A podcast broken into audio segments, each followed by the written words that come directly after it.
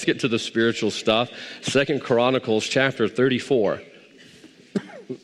2 Chronicles chapter number 34.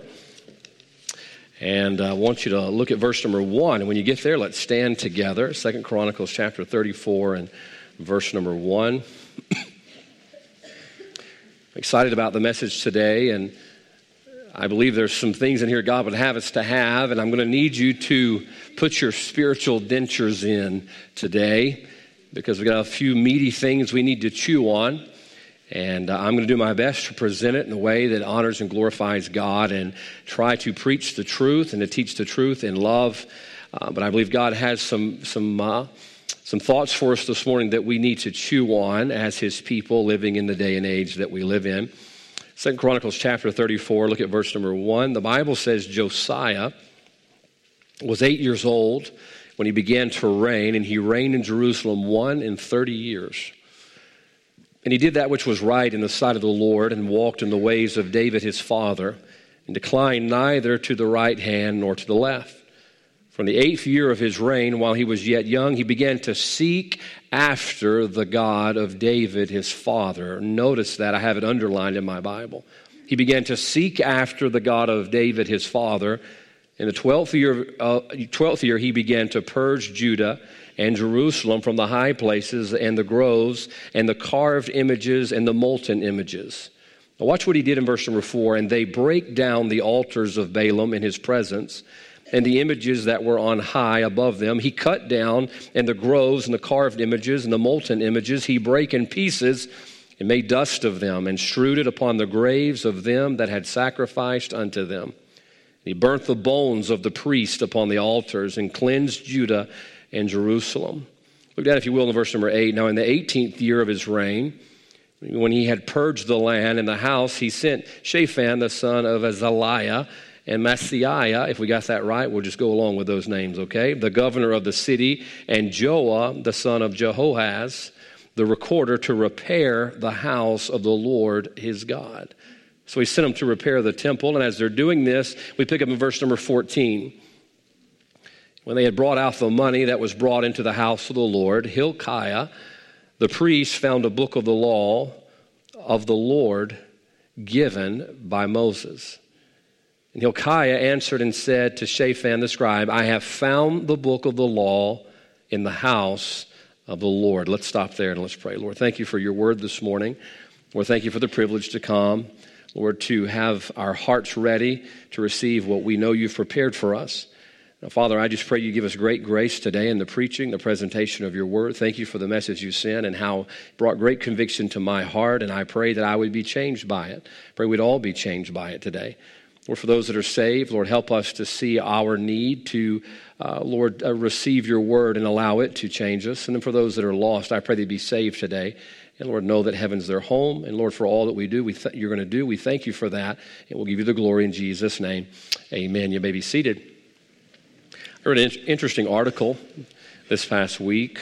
It was an article that, I forget who published it, but it was an article that Uber had put out. And Uber, you know, the ride-sharing like Lyft, the ride-sharing program that's out there, become very popular. And honest with you, I did not think Uber would ever take off. Who wants to go ride in a stranger's car? But now I have done it many, many times myself and find it quite convenient when you're out of town, you fly into a town and don't want to have to pay for a taxi. And the article really dealt with things that Uber drivers have found in their car, that passengers have left in their car when traveling. And the first list that they gave was the most common things that have been left in an Uber car. The first, number one, ironically, was people's phones.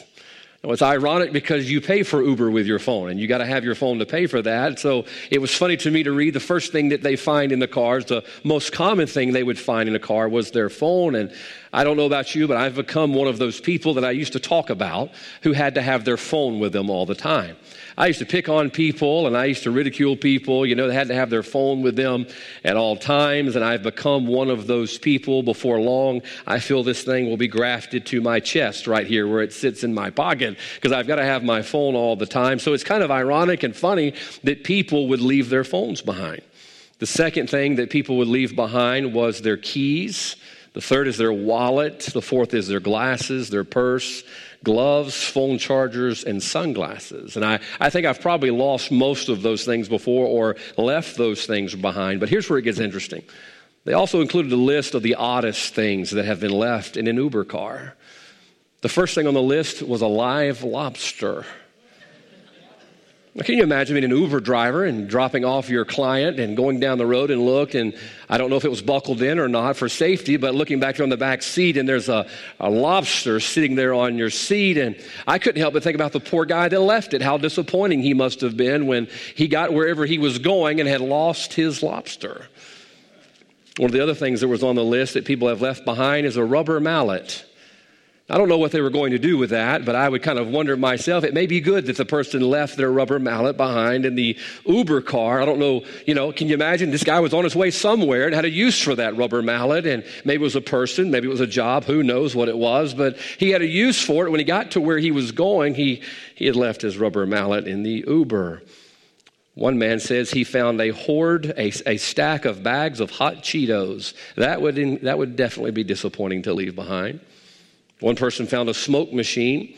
One person found a wedding dress. That's disappointing. Now, they may have left it on purpose. Who knows? But imagine getting to your wedding after Ubering to town and realizing you've left your wedding outfit. One person even left a bulletproof vest. I'm telling you, America's a scary place when you have to bring your bulletproof vest to ride in an Uber.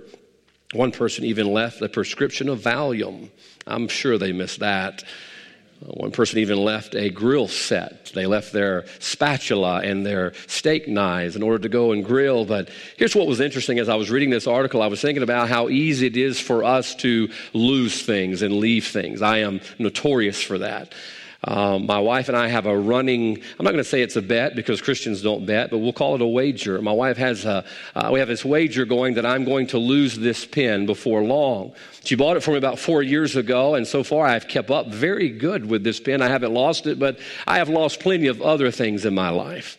She bought me a pocket knife before I went to Africa, just something that I could conceal and carry over there, try to be safe, and I lost it before I returned home. I really just donated it is what I did.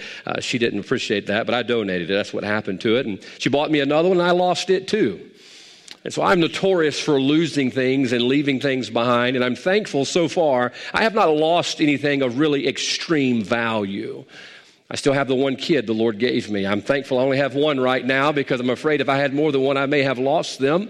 But so far, I've not lost anything of value. But I want you to know this morning that oftentimes in our life, we can lose things without really realizing we've lost them. We had put on social media earlier in the week a message we were preaching today about how to look for things that are lost and look for what is lost. And I want you to try to imagine this young king we're reading about this morning in Josiah. The Bible says in verse number 1, he was 8 years old when he began to reign. Try to put yourself in the place of an 8-year-old child assuming the throne after his father was murdered. That's why he takes the throne, because his dad's been killed. And as Josiah begins to get older, the Bible says in verse number 3, in the 8th year of his reign, he was 16 years old. He begins to try to get the country in order, and he begins to realize that as he puts his country in order, that his country's in a mess. Realizes that his country has slid down the slope of idolatry, and no longer do they worship the one true God, but they're worshiping false gods. It was just his great-grandfather, Hezekiah, that had brought God back into the center of the picture, and now just 2 or 3 generations later, the scenario has dissolved down to idolatry once again. And it's now, here's young Josiah trying to reset his country. He realizes that his country has lost track of God. Now listen to me, you lose your Cheetos or your rubber mallet or even your lobster. These are things you can replace. But when you look up one day and realize you've lost God in your life and you've lost God in your country, you've lost something for sure. Josiah begins to realize that. He looks around and he can't find God in his government, can't find God amongst his people. And so he sets out in verse number 3 to seek after the God of David, his father. This ought to be an interesting scenario for us today. We look around in America today, it's hard to find God in our country anymore. Let's just go back, as Josiah did, to the generation of our great-grandfathers. My great-grandfather died when I was 3 years old, but I got to know him. And the generation of the life of my great-grandfather, it wasn't hard to find God in America. As a matter of fact, believe it or not, for some of you that are the younger generation, you could even find God in school. You could find God in our government. You could find God in the schoolhouse. You found God, of course, in the homes. And it was easy to even find God in churches. But I hate to tell you something. The world we live in today is a lot like the one that Josiah has inherited. It's hard to find God anymore. It's hard to find God in our government. You can't find God in our schools. I hate to say it, but it's even hard to find God in a lot of our homes. And even worse than that, it's even hard to find God in some of our churches. Now, our only hope this morning is to follow the pattern of Josiah and go find God again. Josiah assumes the throne. He looks around and he says, God's gone. My great-grandfather Hezekiah brought God back in and restored the place of God in Judah. And now God's gone. And here's a 16-year-old kid. Don't ever let anybody tell our young people that you can't serve God when you're a teenager. He's 16 and leading a country back to God. But listen to me this morning. If we don't realize that God is missing, then we're not going to go looking for him. And you just need to look around at our government, look around at our schools, look around at our homes, and even look at our churches. You'll see that God is gone, and the only hope for our nation is the only hope for Josiah's, that we do what verse number 3 says. He began to seek after the God of David, his father. So this morning, I want to give you four things. Four things means quicker, okay? I don't get to spend as much time, but we're going to go through these four things that I believe show us on how to look for what is lost. The first thing what you notice is in verse number 3. Look down there real quickly. The Bible says, for in the 8th year of his reign, while he was yet young, he began to seek after the God of David, his father. Now, here's what's interesting. As Josiah begins to look for God, he says, we've lost God. Our country has lost God. God's not here anymore. God's gone. He says, we've got to seek after, and notice the word, thee. That's a very important word. Josiah is not just seeking for a God. He says the only hope for this nation is that this nation seek out the God. Now, this is very important this morning. He's giving detail in the God that he is seeking. The first thing this morning that you need to know when you're looking for something that's lost is you need to know what to look for. You need to know what to look for. Now, don't overlook the obvious. How can you find something if you don't know what you're looking for? You know, have anybody here lost a cat or a dog? I think people lose them on the streets that I live on. It's weird. I think they dump them out purposely out of my yard, in my driveway. Some people even lose possums out there in my driveway. They're all the time walking around, raccoons and stuff like that. But you lose a cat, you lose a dog, you lose a kid, you print up a poster. You have their picture on it. And you give a description of what they look like. I remember when Miley's cat decided that he didn't want to live with us anymore. We started describing to our neighbors what he looked like. He said, he's a gray cat, about this big. His name was Figaro. And he didn't answer to the name of Figaro, but that's what we called him anyway. And so we're looking for this gray cat. You know how many gray cats there are in the world? I says, well, he's a gray cat, and he's got white mittens. They call them mittens. They weren't real mittens, okay? My cat didn't wear socks, but it had those white little patches of fur on his feet. And I'm trying to give the best description I can so that people can help us find what's missing. Now, listen to me this morning. If we're going to look for what is lost and we're going to find God, we've got to know what we're looking for. And Josiah gives a description. Notice he says, the God of David, his father. Now, here's the problem. The problem is Josiah's dad, his biological dad, and his grandfather, if you'll look back to verse number 21 of chapter 33, the Bible talks about his dad and his grandfather. Ammon was 22 years old when he began to reign, and reigned 2 years in Jerusalem. Listen close. But he did that which was evil in the sight of the Lord, as did Manasseh his father. For Ammon sacrificed unto all the carved images which Manasseh his father had made, and served them. Notice the kings who had come before him. had created their own gods. They were false gods. The Bible says they were carved images. And as Josiah begins to get the country back in order, he says, those gods cannot help us. Now, this is important to understand this morning, because if you don't realize that the only God that can help us is the God, then you're going to seek after a God that's a God that may be what you want but can't do anything for you. I fear this today. I fear in America, even in Christian churches in America, we have created our own God that's a God carved in the image of what we want, rather than the one true God that is God. They say, what do you mean? Well, understand this. The gods that were created in Judah and Jerusalem were false gods that catered to the wants of the people. So rather than the people living out in the image of the God, they created a God in the image of what they desired. That's a false God. Folks, can I tell you, I believe in American Christian churches this morning, there's a lot of worship going on of a false God. I believe that with all my heart. Why? Because the God that we so often worship is a God that's more in our image than we are in His. Could we say that again? The God that so many of us worship in our churches today is a God that we have created that caters to our wants rather than what He says. That's not the true God. Matter of fact, turn with me to your left, or turn me, I'm sorry, not to your left, Psalms 115. That'll be to your right. That'll be to your right. Psalms 115, I want to show you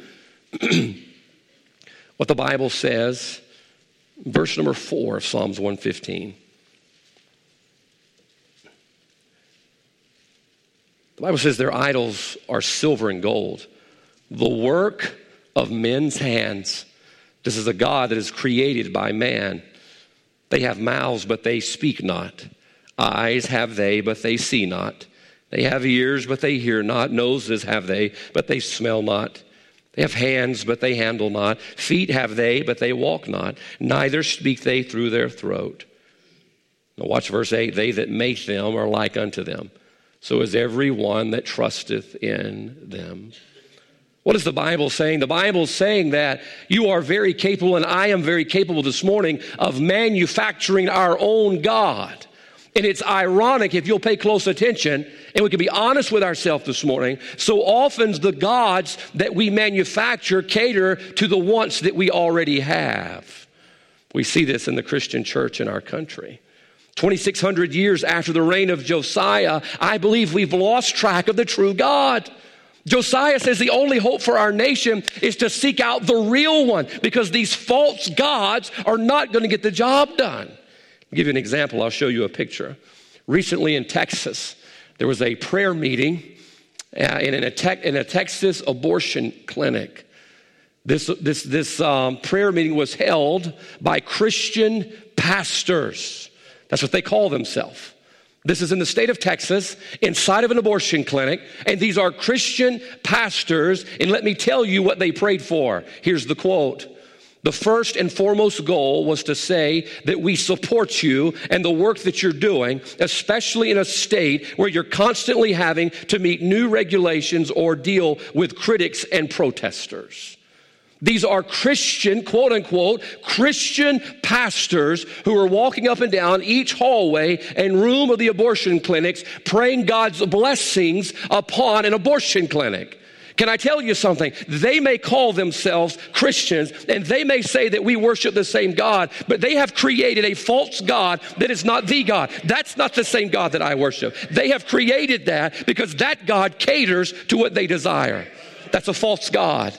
Now, folks, listen, the pulpits of America this morning, there are people preaching a false God that caters to the wants and the desires of the people, but that God has hands that cannot help this country. The only hope for this country this morning is for people to get behind the true, one, and living God, whether or not it makes us feel good or not. Now, folks, understand, look, I love you with all of my heart. I've been praying for this service, praying that God would bless this message, but the only way that America can find what we've lost is to realize that what we've lost is the true God. and we've replaced him with a manufactured God that caters to what we want. That's what happened in verse 21, 22, and 23. Cory Booker's running for president of the United States. He's quoted as saying this the other day: Christ is the center of my life. That was encouraging to hear. But then he goes on and officiates a same-sex marriage for 9 couples. He tells husbands that all women should have the right to decide what to do and to control their own body, even if it means having an abortion. Can I tell you something this morning? Christ cannot be the center of your life when you condone what God calls an abomination. That's not possible. You're worshiping a different God than I worship. Because my God says, listen to me, the Bible says 6 things that the Lord hates, yea, 7 abominations: a proud look, a lying tongue, and the Bible says hands that shed innocent blood. My God does not condone that. And so he must be worshiping a God that he created, but it's not the true and living God. His God can't help America.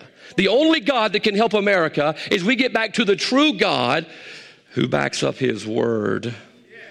You want to get to know the true God? You just read his autobiography. This is everything that God wanted us to know about him. You say, well, Brother Jeremiah, that's kind of extreme. Can I tell you that all across this country this morning, Christians are worshiping a God that is increasingly reflective of our image? I meet people around Hattiesburg, ask them where they go to church. And then I like to ask people, why do you go to church there? Ask people why they like, I like the music. No, I love our music. That's not why I come to church here. Well, I like the preacher. He doesn't get on my toes. He's not mean. You can come as you are, stay as you are, and go as you are. Look, can I tell you something this morning? That is has become the rule, not the exception. But that's not the true God. 1 John chapter 2 and verse 15, the Bible says, love not the world. Love not the world. And can I tell you, in a lot of churches all over our country today, there's now a partnership of God and the world. But it's not my God. He doesn't partner with the world. Look, the churches all over our country this morning, churches even in our city this morning, they've partnered up with the world. We're going to bring in their music and their lifestyle and their standards, and we're going to partner them up with God. Look, God doesn't cohabitate with sin. Doesn't work that way.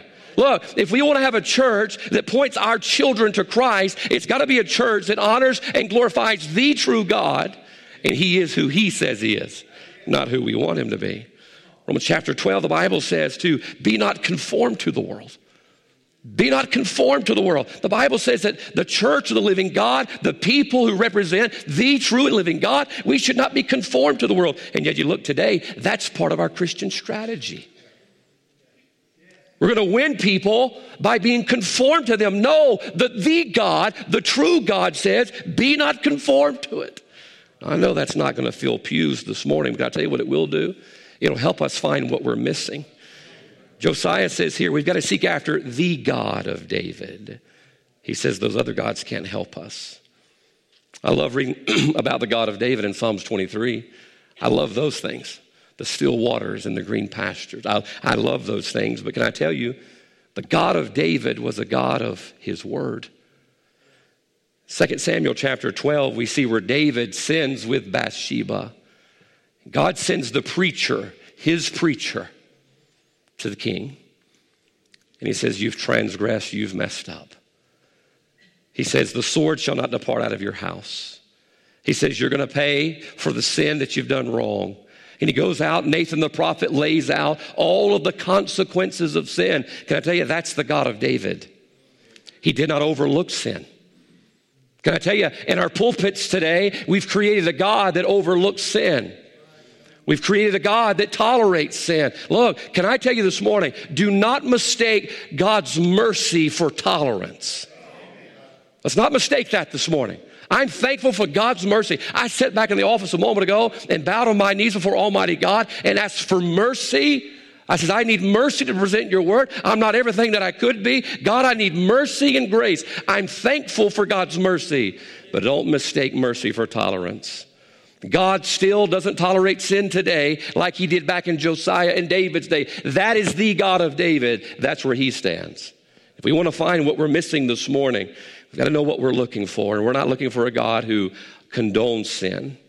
I was thinking yesterday afternoon, have you ever been to Times Square? You ever been in Times Square? Or maybe you've been to Hollywood, California? These are two places that I've seen this take place.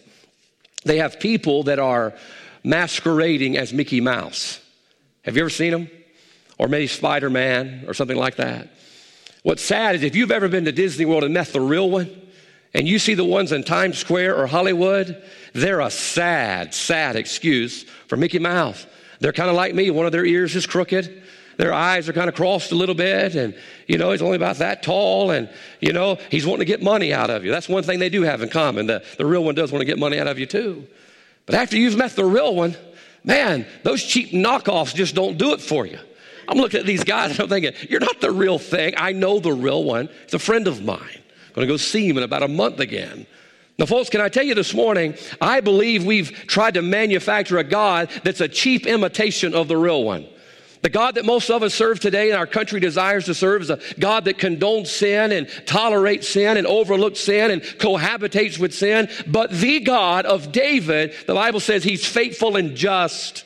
Understand this morning that the God of heaven, the one who has what we're looking for and is what we're missing this morning, he doesn't overlook sin. These cheap imitations are not going to help. That's why Josiah said. He began to seek after the God of David. He says, we need the real thing. We don't need a cheap knockoff. Revelation chapter 2, we read about the church of Thyatira. Can I tell you what God was mad about at that church? He said, what I have against you is that you have suffered. That word suffered means allowed. That prophetess who says she's a prophet, Jezebel, to live. He says, I'm mad at you for what you're allowing. Can I tell you, I believe God's mad at the church today. Why? Because of what we're allowing. He says, you say you represent me, but you allow things that I stand against. Look, we cannot call ourselves the people of God if we don't stand for the things that God stands for. We're the people of those cheap imitations that we've created, but that's not the God. And if we want to find what we're missing this morning, number one, we've got to know what we're looking for. The second thing is quite interesting. Notice in verse number 3, the Bible says to seek after the God of David, his father. In the 12th year, he began, watch this, to purge Judah. He begins to purge Judah. That means to cleanse or purify. Notice as Josiah seeks the God of David, his father, the one true living God, he starts getting rid of things that stand in the way. The second thing this morning, notice when you're looking for what you've lost, you may need to clear out the clutter. You may need to clear out some clutter. The other day I was sitting at my desk, had a lot of things going on, preparing for the new year, and had places I had to go, folks I had to go see, and some different things. And I jot notes on pieces of paper. I just jot things. I had a note here, and note here, and note here. And it looked like a bomb went off on my desk. I couldn't find anything. I couldn't find anything I was looking for. I had sermon notes on one side. I couldn't find what had been lost. So what I did was I finally had enough, and I decided I was fixing to clean up some of this mess. Get rid of the little Debbie wrappers that are there. Amen. You're smiling because you're guilty too. Get rid of some of that stuff that's on there. Get rid of the hunting magazines that are on there. Get rid of, you know, the souvenirs from the LSU game and all of that. I had finally gotten so tired of not being able to find what I was looking for that I was willing to clean out some clutter. Now, can I tell you this morning, Josiah wanted to seek after God so bad that he was willing to clean some things out in order to find him. Sometimes our life gets like my desk. It gets cluttered with things. We have all kinds of junk in there, and a lot of those things just need to go in the garbage in order for us to find the things that we need. You know the story very well. I used to work for a garbage company, and I'm actually kind of proud of it. When I worked at the garbage company, I used to hear all these stories of people that would lose things in the garbage. My wife told me how she lost a retainer in high school in the garbage, just dumped the tray over in the garbage. And those things are expensive, aren't they, parents? I said, what did you do? She says, I did exactly what my mama told me. I said, what did your mom tell you? She says, go in after it. So she went in after it. I heard somebody on our staff the other day threw their phone in the garbage. I don't know. I'm not going to mention whose name it was, but somebody threw their phone in the garbage, man. You know what we did? Went in after it. Wow, that thing's valuable. Man, those things $600, $700 now. Go in after it. When I was working at the garbage company, there was this lady who was throwing out some old purses. She told her husband, she says, look, when you go, take out the garbage, get this handful of purses and throw them out. Well, he went in the closet, found some purses, and saw some others that were in the corner and thought they all went together. So he grabbed all of them, took them and put them in the garbage can, one of the Macklemore's garbage company cans that I work for, and threw them away. She called frantically down to the office. I need to go through the garbage. We're like, you don't want to do that. No, I need to. He says, why? She says, well, I've been saving Christmas money, and I stored it in one of my old purses. And my husband grabbed those purses. He grabbed the one with all the money. We said, how much? He says, $1,500. Was that it, $1,500? Yeah, $1,500. They brought the truck back to the loading yard. They opened up the gate and dumped it all out in the loading yard. I don't know if you know this, but there's some germs in that stuff, man. Woo. Oh, it stunk to the high heavens. Look, you know it's bad when there's juice in the bag. You ever been carrying one of those out? Some of you are like, no, because you don't carry the garbage out. You ever been carrying one of those bags out and it's leaking that juice on the floor? Oh, that's teeming with bacteria. This lady just kind of does a swan dive over in that garbage, man. She is swimming. Oh. Why? There was something valuable she needed to find. And she was willing to sort through the stink to get it. This morning, I think about God and how we've lost him. We've lost God.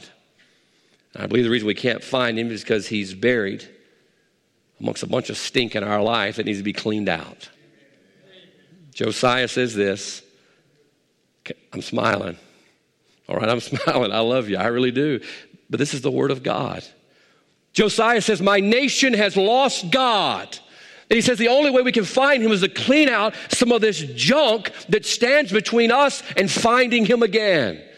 Now, folks, we're the people who are supposed to represent Almighty God. And yet it's hard to even find God in Christian homes anymore. It's hard to find God in churches anymore. Why? It's because of so much stink that we need to dig through and get out. Nehemiah found this out in chapter number 4. Nehemiah goes back to rebuild the walls, and it was broken down. The Bible says the gates were burned with fire. We preached on it just the other day. Verse number 4, the enemy says this. He says, will thou revive the stones out of the rubbish? Notice, and amongst the rubble that was there, the stones they would use, there was a lot of rubbish that had to be cleared out of the way. Before Nehemiah could rebuild the city and restore the city, they had to clear out the junk. Now, folks, listen to me. You may be the cleanest person on the planet physically, but we all get spiritually dirty sometimes. We all need a bath sometime. We all need to get cleaned up sometime. Life gets cluttered. We want to find what we've lost. We want to find the God that we say we serve. I'm afraid this morning we're going to have to clean out some of the sin that stands between us and him. One of the false doctrines of the false God that is created, that God will cohabitate with clutter. You see, this false God that we've created, it's not the true God, says, you know what, it's okay to come as you are and stay that way. And yet that's not the God of the Bible. We see that when Israel sinned, God says, take the tabernacle and you put it outside the camp. I don't want to be around those people. And we're thinking, yeah, God, you should have. And that's exactly what he's doing with us today. God's not going to be nowhere near us. Isaiah 59:2, the Bible says, our iniquities have separated between us and our God. What separated us from God? What stands between us and the God we're looking for? Sin. It's iniquity. I know it's not popular. I really wish you could see inside my heart when I'm preaching what God says preach. Me and God are having this conversation going on. You might think I'm schizophrenic or something, but really we do. When I'm talking to you, God's talking to me, and I'm like, oh, no, I can't say that. That's not going to go over well. It'll be a low crowd tonight, but God says, I told you to say it. And I'm like, well, what if I don't want to say it? God says, I want you to say it. There's this tug of war going on between. I know it's not popular, but Isaiah 59:2 says, it's our iniquities that separate us from God. Why can't we find him? Because he's way over there on the other side of our sin. If we want to find the God that we are missing, then we're going to have to clear out some clutter. Luke 15:8, the Bible tells us about the woman who had 10 coins. The Bible says if she lose one, the Bible says she lights a candle and sweeps the house.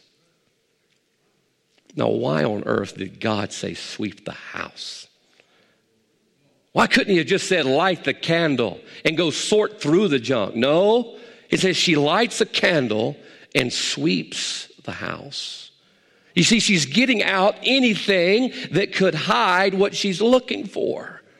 I feared this morning that God is hiding somewhere behind our sin and we can't see him because there's something in the way. Luke 15, the same passage, the Bible tells us about the lost sheep. Look what the shepherd did to find that lost sheep. Oh, the effort. Why? Because he valued what he was missing. And I fear that's why we don't believe in repentance anymore, because it's not that valuable to us. This lady was willing to dig through germ-infested garbage to find $1,500. And yet we're not willing to sift through our sin to find the one true living God. It's everything we're looking for. Proverbs 25:4, the Bible tells us to purge out the dross. The Bible says purge out the dross. That's the impurities on the silver, that we might have a vessel for the finer. That means we might have something pure and useful and beautiful, but first there must be a purging. One of my favorite hymns, I printed it off. My favorite hymns is Nothing Between My Soul and the Savior. The verse says this, nothing between my soul and the Savior, not of this world's delusive dream. I have renounced all sinful pleasure. Jesus is mine. There's nothing between. Can I ask you this morning, is there something between your soul and the Savior? Is there something standing between you and God this morning, and you're looking for God and looking for God, but you can't find God because God's on the other side of that sin that we refuse to deal with? Josiah didn't say, we're going to put God on the throne. No, Josiah says, we're going to purge the nation. I believe this morning, if we would just clear out some of the clutter, we'd find God. We read throughout history, revival always followed repentance.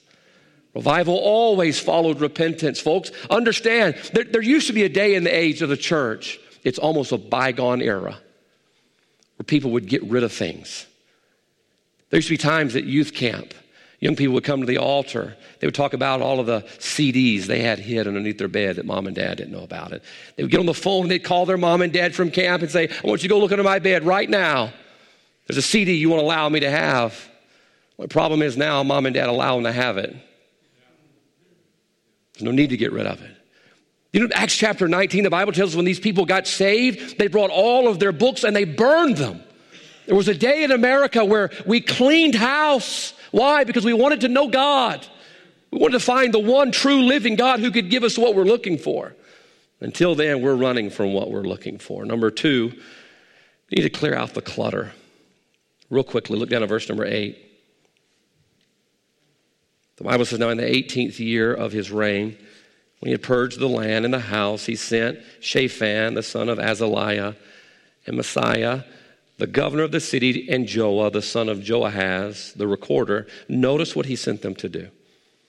The Bible says to repair the house of his Lord. To repair the house of his Lord. So what are we talking about? We're talking about how do we look for what is lost. Number one, you need to know what you're looking for. We're not looking for the God that's been created in 2019. No, we need to find the God of our great-grandfathers. That's the God we need to find. Number two, we may have to clear out some clutter to find what we're looking for. But then notice after he cleared out the clutter, verse number 8, the Bible says he sent these men to repair the house of the Lord his God. Now here's what's interesting. During this time, the temple was co-opted at times with some of the false gods. They would use the temple of God for idol worship, and it slowly fell in disrepair. So Josiah says, look, if we're going to find the true God, we're going to have to restore what we've been neglecting. The third thing this morning on how do we look for what is lost, it may require us to put things where they belong. We may have to put some things where they belong, and I'll explain that. You know, when I cleaned my desk off, not everything on my desk was garbage. Some of the things were garbage. They needed to go. But there were some things on my desk that were good. I had some books. I had an iPad. I had different things that were there. But you see, they didn't belong there. You see, I have a bookshelf behind me, and it's not just for dead animals. I try to put some books up there where you think I have a little bit of intelligence. But some of those books were out of place. In order for my desk to get back where it needed to be, I had to put some things where they belong. And here's what Josiah is saying.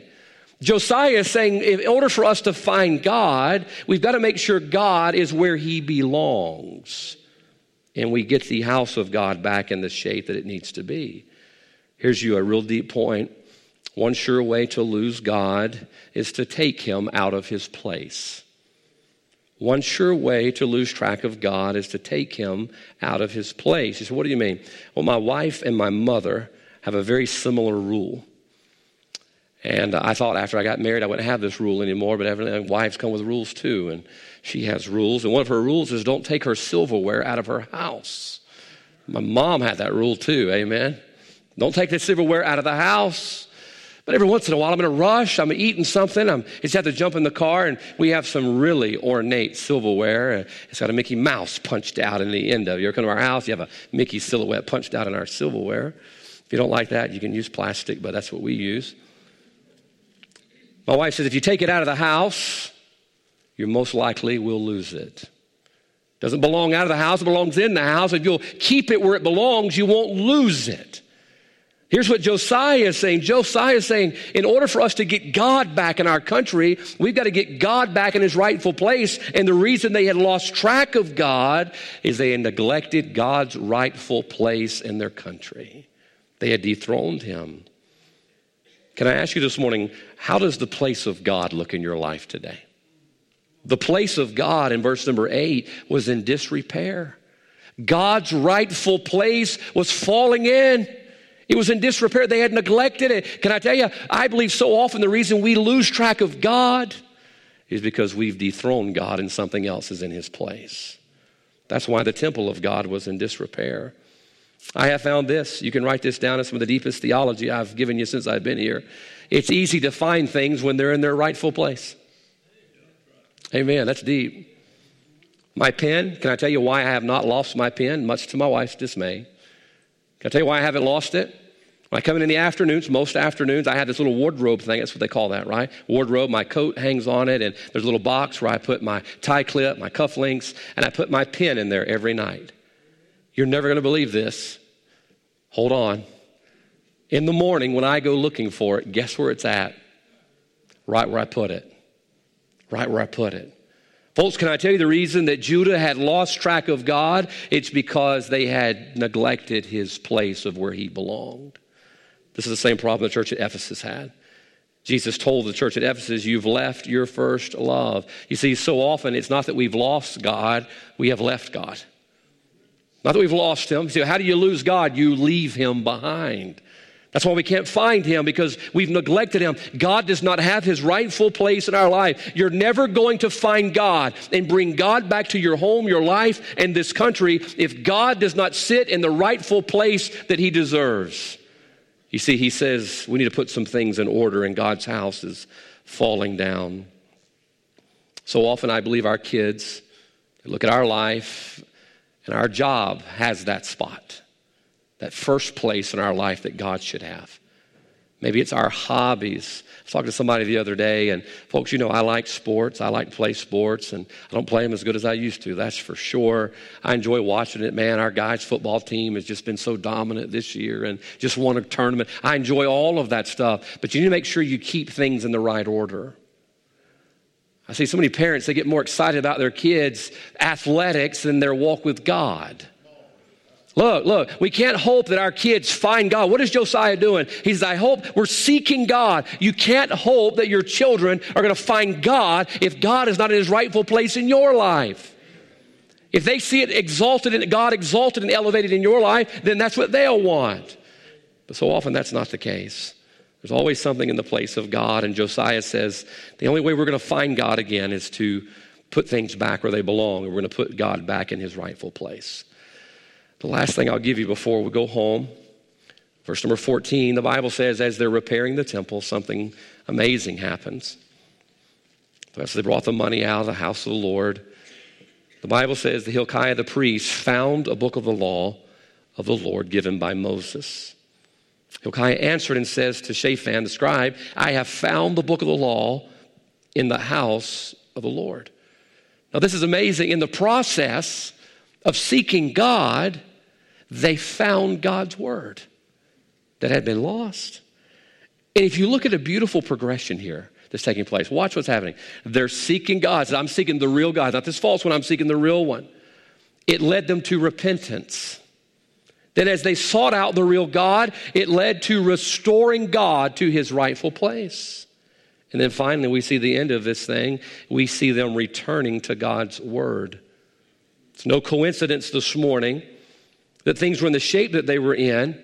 The reason they had lost God is they had left his word. You'll lose him every time. You can't walk with God and opposition to his word at the same time. You can't do that.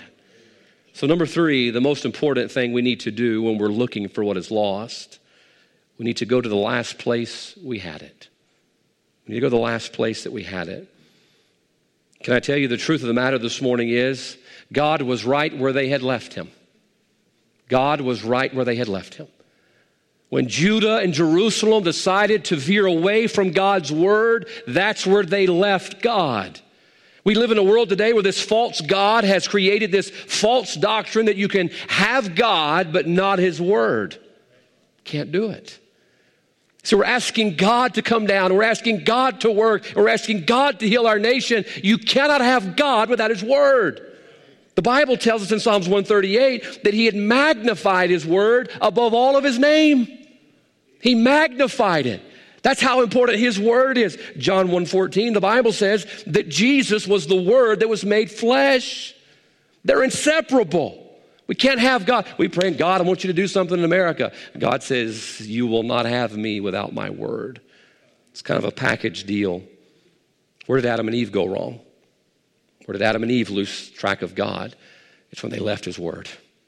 That's where they lost him. They lost him when they left his word and listened to the words of Satan. Where did Saul lose track of God? He lost him when he left his word. Where did Judah and Jerusalem lose track of God? They lost him when they left his word. I believe America has lost track of God because America does not want to live by his word. And we'll not find what we're looking for until we do get back to what he says. I'll tell you this real quickly. I had a man sit in my office before we moved here, led the man to the Lord, he got on fire for God, and he was growing. His family was growing. He was in his Bible. He would call me to tell me that he found something in the Bible. Did you know that was in there? Of course, you're the preacher. You want to, you know, you don't want to put out his fire. Like, whoa, man, that's great. You know, yeah, I knew that was in there. I've read it. You know, it's amazing what you'll find if you just read it. There's some good stuff in there, better than fortune cookies and Max Lucado calendars. I assure you. If you just get in there. And this guy was sitting in my office. He had recoiled and gotten away from the Lord. And he says this. He says, you remember that 6 months right after I got saved? I said, yeah. He said, it was the happiest 6 months of my life. He was in the Bible. He was in Sunday school. He was in church. Sunday morning, Sunday night, Wednesday night. Man, he could not get enough of God. But then slowly his lifestyle began to come between him and God's word. And he had to choose, am I going to do what thus saith the Lord or what thus saith my lifestyle? And he chose the lifestyle, and now he's sat in my office, one of the most miserable moments of his life, just 6 months removed from walking with God. Can I tell you why he had happiness and joy and peace in those 6 months? It's because he was adhering to God's word. But you walk out on God's word, you're walking out on the joy, the peace, the contentment, and the power that you're seeking in everything else that you'll not find it in. Psalms 119:9, the Bible says, wherewithal shall a young man cleanse his way by taking heed thereto according to thy word. How do we get things cleaned up? How do we get things back where they need to be? You've got to get back to the word by taking heed thereto unto all or according to thy word. Josiah comes to the throne and Josiah says, God's gone. Can't find God. Can I ask you a question this morning? Can you look around your life and find God? Is he there? Look around our country. He's not here. We've lost him. We've lost him. If we're going to find him, number one, we've got to know what we're looking for. We're looking for the true God, the God of the Bible. If we're going to find him, we may have to clean out some clutter and purge some things. If we're going to find him, we may have to put things where they belong, and the job may have to become number 3 or 4 on the list, but God's got to have his rightful place restored. And maybe this morning you... in order to have the God that you seek, you're going to have to get back to where you left him. And you left him when you abandoned his word. I'm thankful this morning that not only is God just, but he's faithful. The Bible says he'll cleanse us from all unrighteousness. God's right where we left him. God's right where we left him. If we want to find what we're looking for this morning, we're going to have to go back to his word. We're going to have to clean some things out, get some things back where they belong, and decide this morning that nothing in our life, as Brother Brent sang about earlier, is going to keep us from being in the center of God's perfect will before we leave here today. Our heads are bowed and our eyes are closed. We're going to stop there.